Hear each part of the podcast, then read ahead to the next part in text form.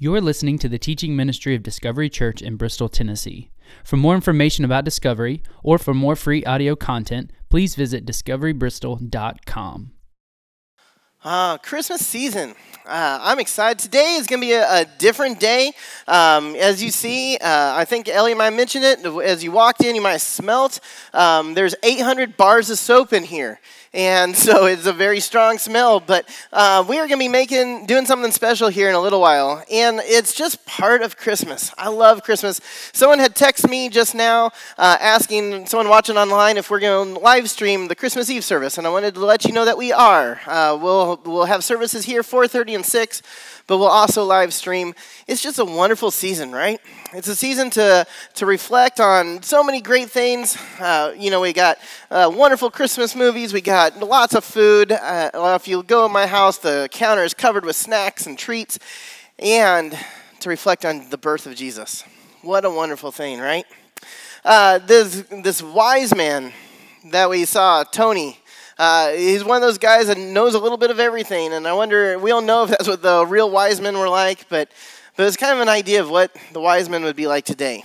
Someone that knows a little bit of everything, but most importantly, knows that this season is about Jesus. The glory of Christmas is that it's all about Christ. And that's something sometimes we get a little mixed up in, right? But Jesus, think about just the nativity scene that Jesus is always the center of it. No matter what nativity scene you have, like I found some fun pictures. We got the normal classic nativity scene, right? And look, Jesus is there in the center. Every time you find a nativity scene, Jesus is the focal point, and then you have Mary and Joseph, maybe the wise men, some shepherds, angel, but Jesus is always the focal point. Even if that nativity scene is made up of dogs, all right? You, you still have Jesus, dog Jesus, as the center. Jesus is always the middle. Even if that nativity scene is made up of bread, Jesus is the middle, is the center of it. This was at a bakery. Um, even if that nativity scene is made up of meat, we have meat Jesus is the center with a bacon manger. That one's probably my favorite.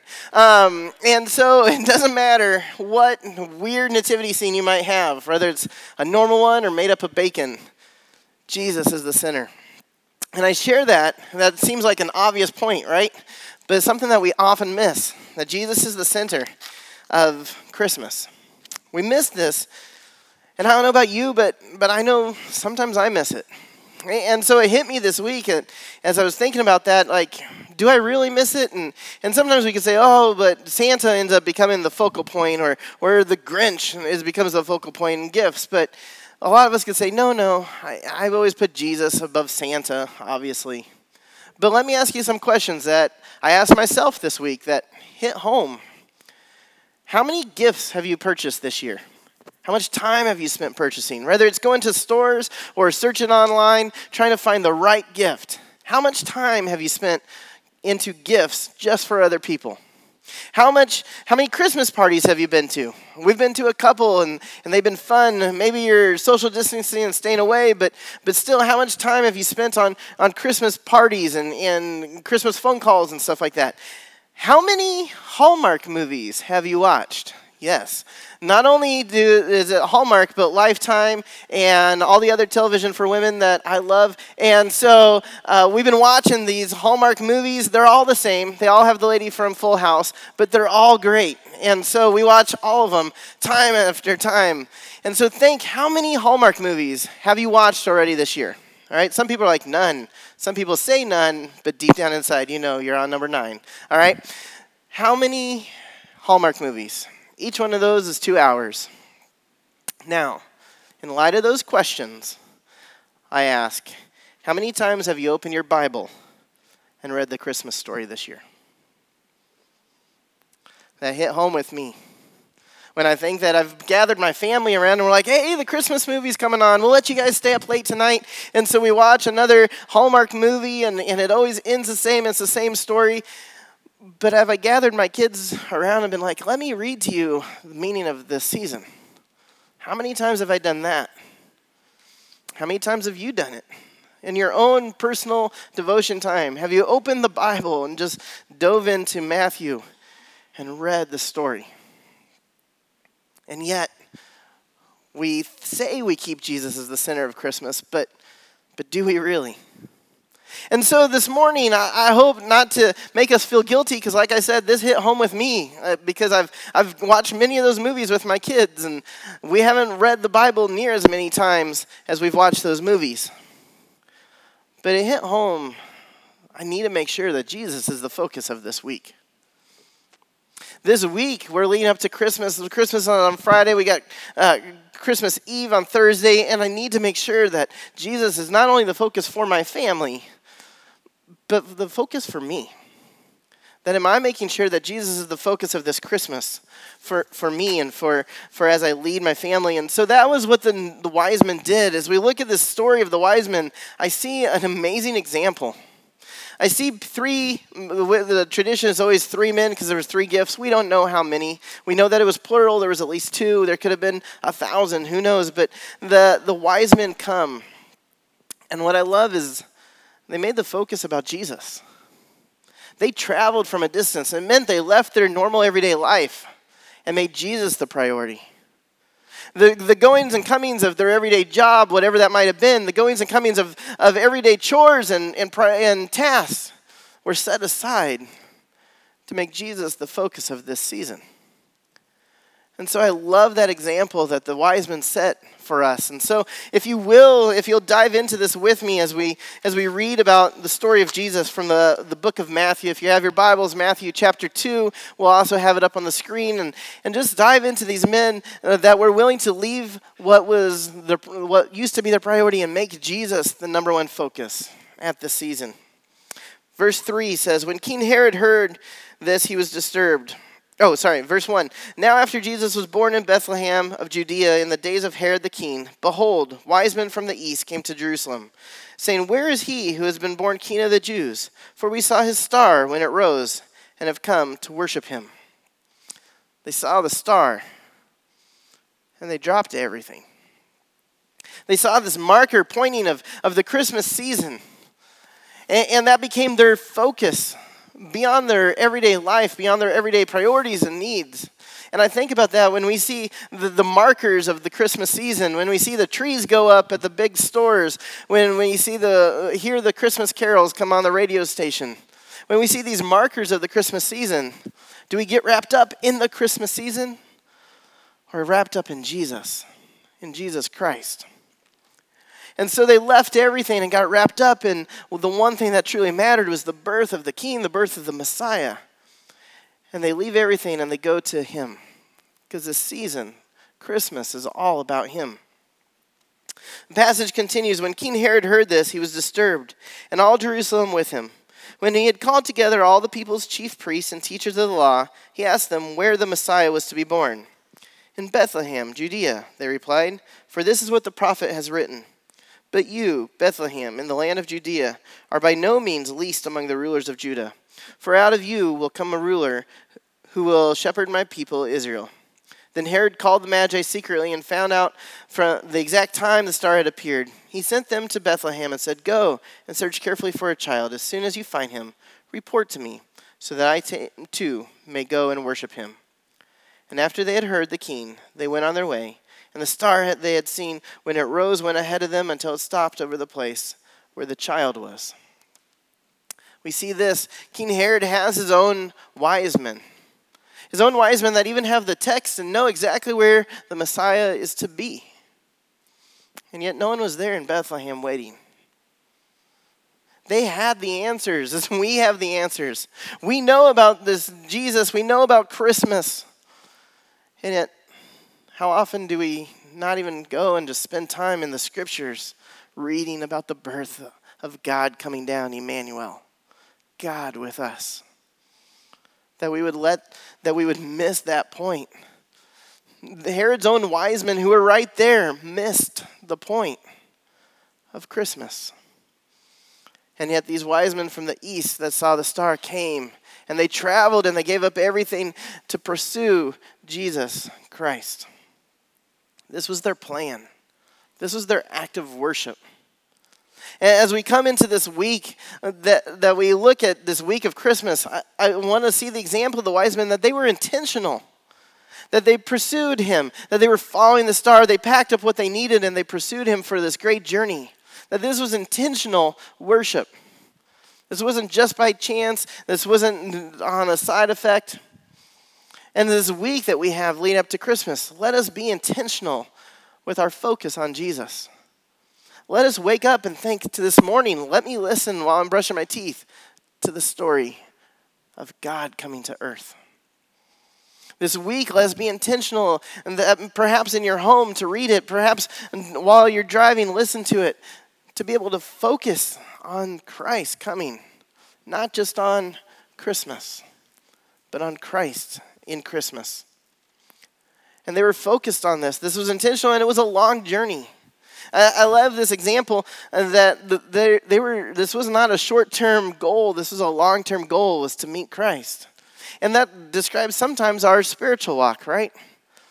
That this journey had to have seemed monotonous. Day after day, travel, deserts, travel, deserts, travel, deserts.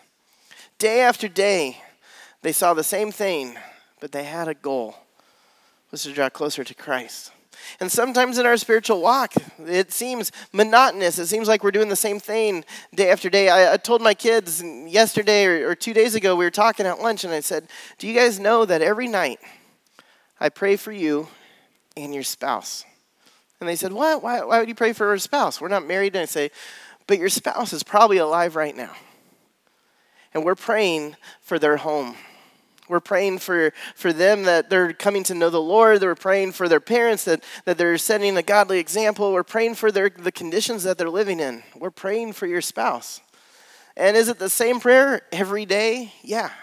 And will be the same prayer every day for another, I'm going to say 40 years is my hope, that, but that they stay my, my little baby. Um, but for the next 20, 25 years, yeah.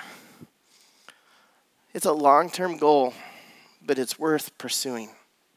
And so for the wise men, it was, was a long goal, but it was worth pursuing to meet the Messiah. And then we have it. Verse 10 When they saw the star, they rejoiced with exceedingly rejoiced exceedingly with great joy. And going into the house, they saw the child with Mary, his mother, and they fell down and worshipped him. Then opening their treasures, they offered him gifts of gold, frankincense, and myrrh. What an example at the sight of Jesus, they bowed down. They humbled themselves. They put Jesus above themselves. What a great example at Christmas season. And like I said, this hits home with all of us. It's easy to say, no, I always put Jesus first, but do we really?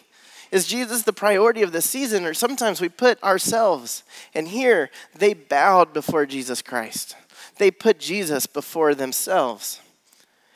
And they brought these gifts of gold, a gift for royalty, a gift of great wealth, of frankincense, a fragrant offering.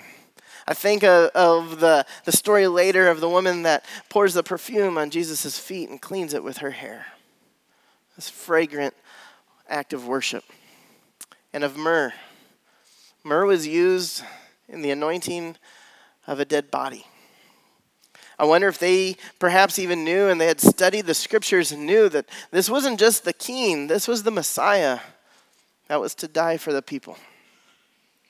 And so they brought these gifts, and, and, it was perfect timing. This, this was not at the, the nativity scene. We often think that this all, that scene that we see with all, all the, the little beautiful picture, the wise men and the shepherds there, the wise men came sometime later. Jesus, by this time, was probably a toddler, and it says that Jesus and Mary were in the house, and Joseph was probably out working, and they arrive. And shortly after this, Joseph has a dream that they must flee to Egypt because Herod's coming to kill the baby Jesus.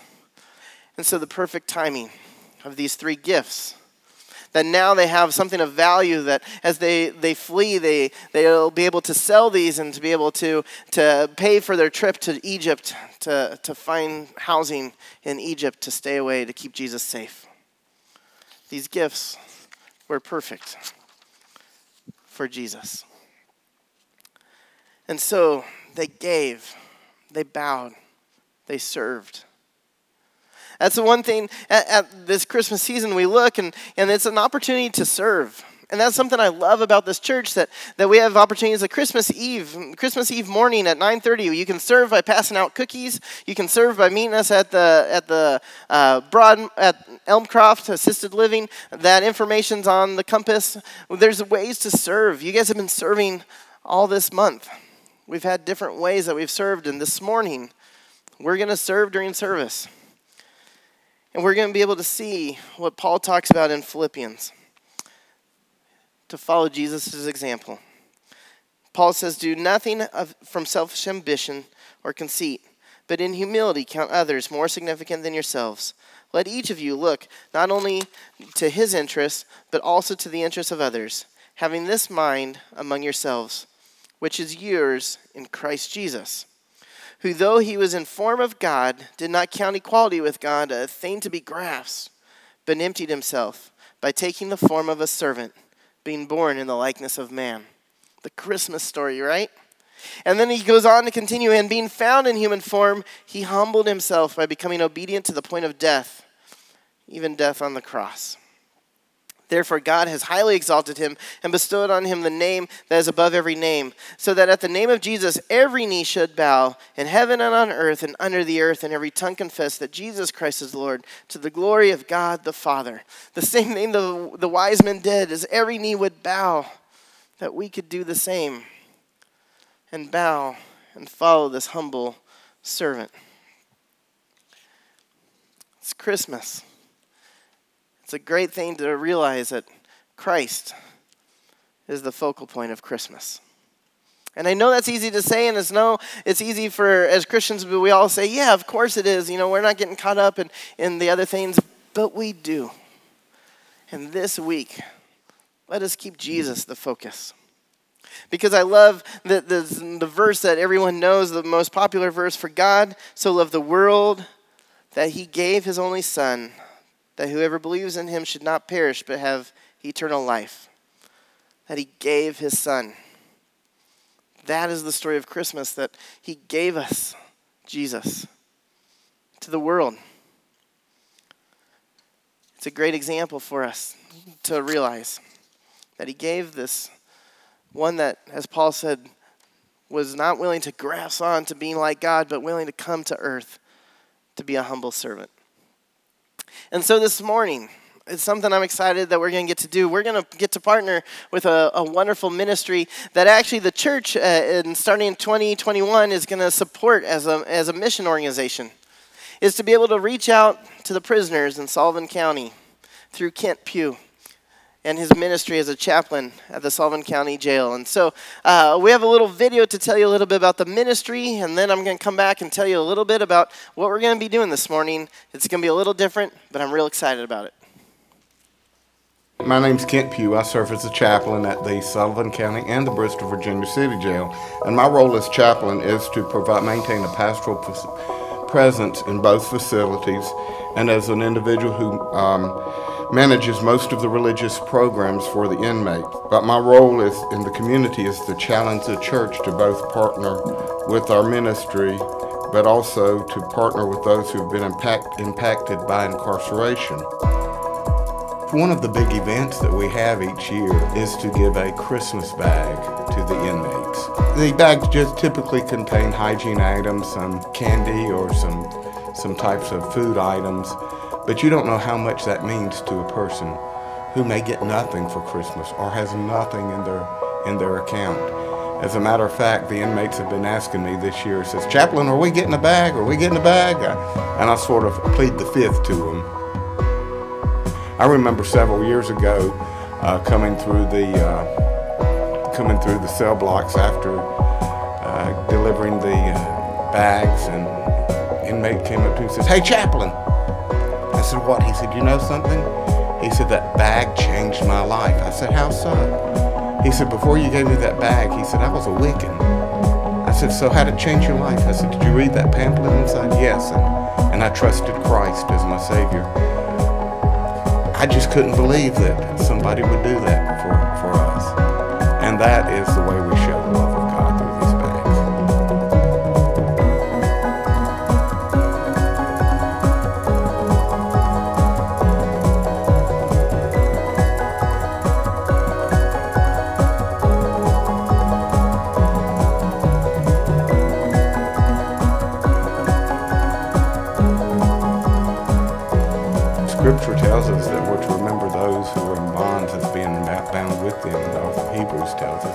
13. And of course, this is one way that we can share the love of God with those inmates.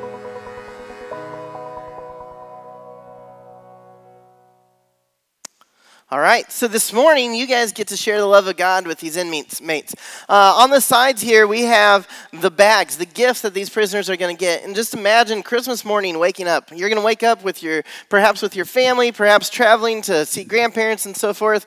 They're going to wake up behind bars. And they might be receiving nothing. They might be receiving no contact from any family, but they'll be able to grab this bag and know somebody thought of them this year.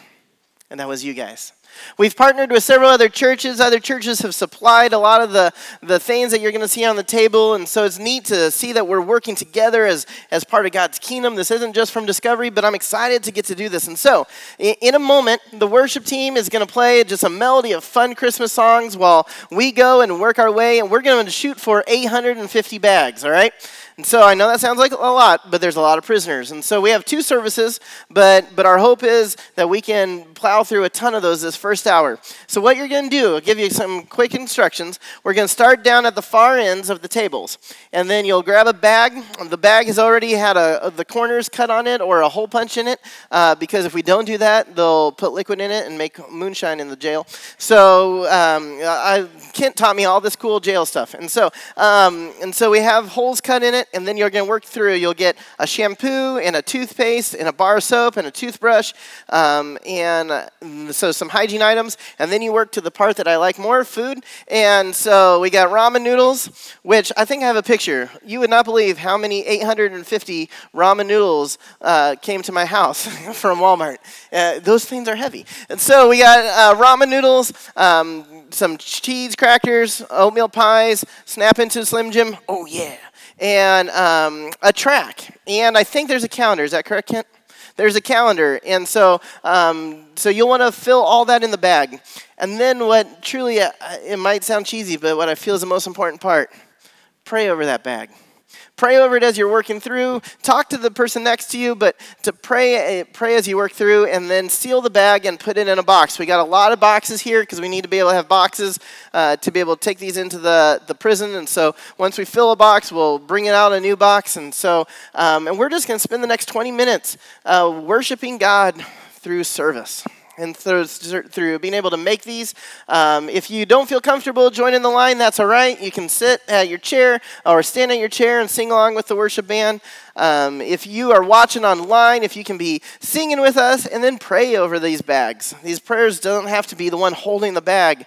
Your prayers from home are just as important. And so, if you can pray for these bags, that they would be a witness, especially that the track would tell them about Jesus Christ. So, does it sound like a good time? Yeah, I'm excited. How many churches are making 850 bags for prisoners this morning, right? That's exciting thing. So, uh, without further ado, we will get started. If you guys want to head to that end and work your ways down.